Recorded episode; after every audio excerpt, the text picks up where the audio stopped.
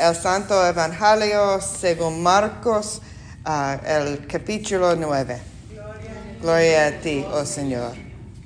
Seis días después, Jesús tomó a Pedro, a Jacobo y a Juan y yo los llevó aparte solos a un monte alto y se transfiguró delante de ellos. Y sus vestidos se volvieron resplandecientes muy blancos como la nieve, tanto que ningún lavador en la tierra los puede hacer tan blancos. Y les apareció Elías con Moisés que hablaban con Jesús. Entonces Pedro dijo a Jesús, Maestro, bueno es para nosotros que estemos aquí y hagamos tres enramadas, una para ti, otra para Moisés y otra para Elías, porque no sabía lo que hablaba, pues estaban espantados. Entonces vino una nube que les hizo sombra. Y desde la nube una voz que decía, este es mi Hijo amado a él oíd. Y luego, cuando miraron, no vieron más a nadie consigo, sino a Jesús solo. Y descendiendo ellos del monte, les mandó que a nadie dijesen lo que habían visto, sino cuando el Hijo del Hombre hubiese resucitado de los muertos el Evangelio del Señor. Sentados, por favor.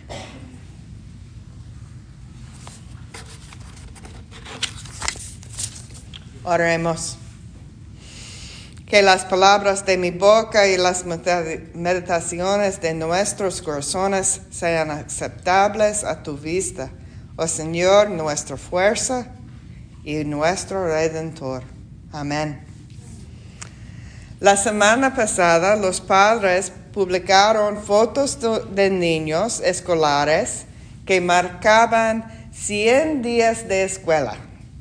En una foto, las niñas se vestían como si tuvieran 100 años, usando andadores, pelucas grises y lentes muy grandes. En otra imagen, un estudiante llevaba una camisa pintada brillantemente con el número 100. Hubo fiestas escolares con globos. El año escolar tradicional tiene 185 días, por lo que estos estudiantes están apenas pasando la mitad del año escolar fue un momento crucial. No tenemos disfraces ni globos para conmemorar el domingo de la transfiguración, pero también es un momento crucial. Está en la mitad del Evangelio de Marcos y mientras que en los primeros ocho capítulos de este Evangelio, Jesús y los discípulos han viajado por todo Galilea, yendo inmediatamente de un lugar a otro, ahora se regresarán hacia Jerusalén y el tiempo avanzará despacio. Hoy Marcos nos dice que Jesús, Pedro, Santiago y Juan dejaron a los demás y han subido a una montaña. Y allí, apartados de las multitudes, son testigos de Jesús transfigurado.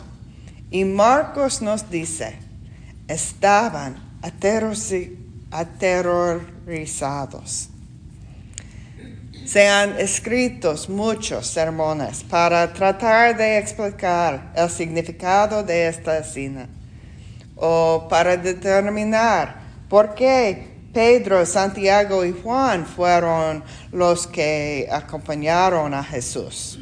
¿O por qué aparecieron Elías y Moisés y no otros personajes bíblicos como Abraham o Joseph? Pero no creo que descubrir las respuestas a esas preguntas sea lo importante de este texto o porque escuchamos esta historia de uno de los evangelios cada año antes del miércoles de ceniza. Estoy de acuerdo con el teólogo suizo Karl Barth, quien dijo que lo único que sabemos sobre Dios es que Dios es incomprensible.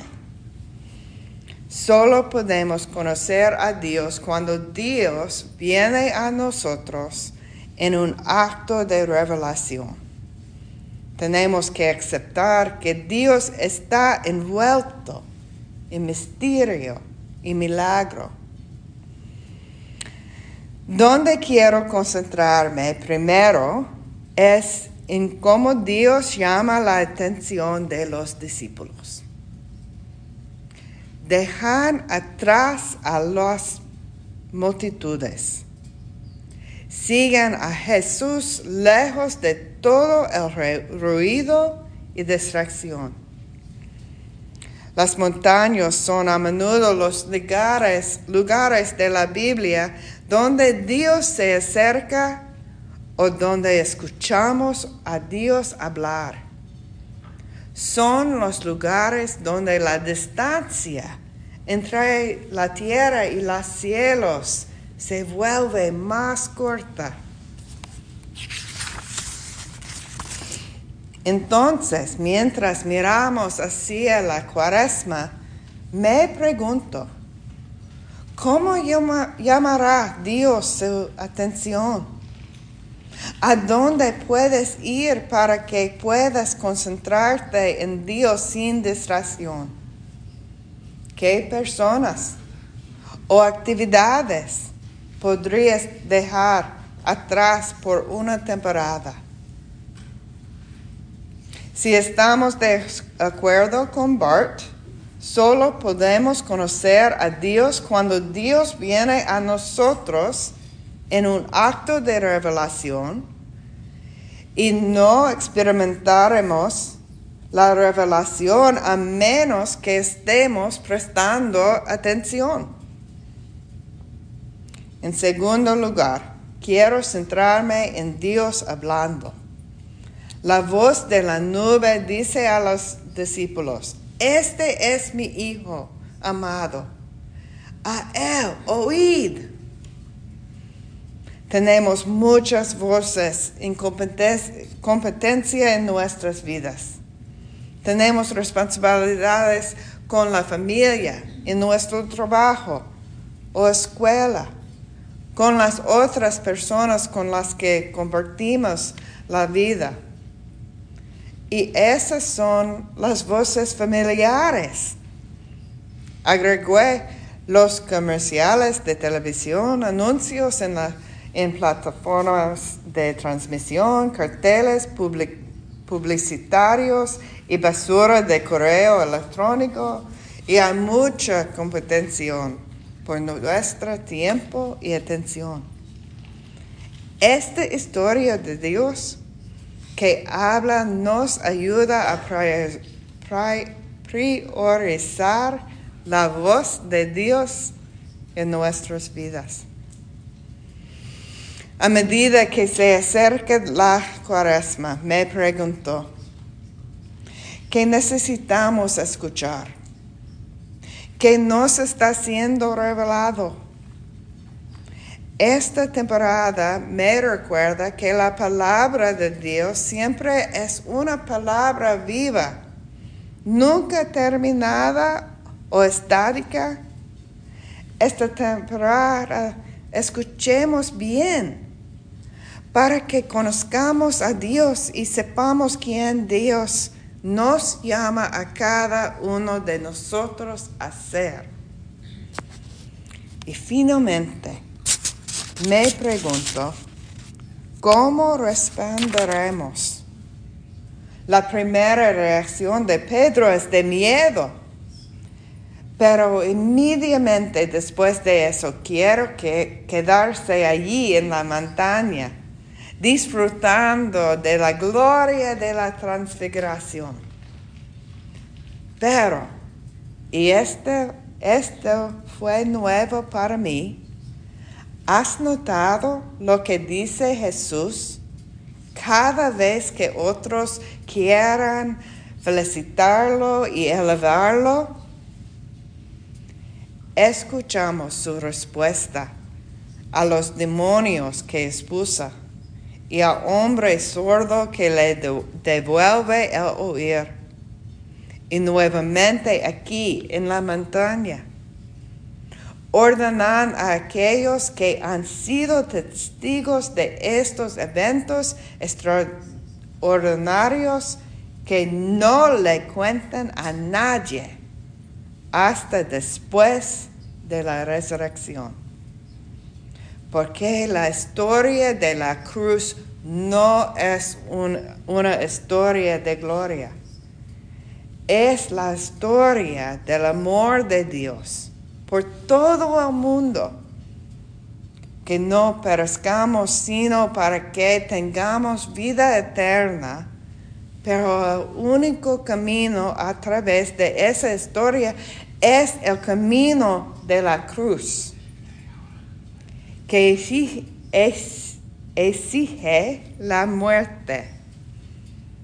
Muerte al pecado y muerte a uno mismo, para que podamos vivir solo para Dios. Oremos.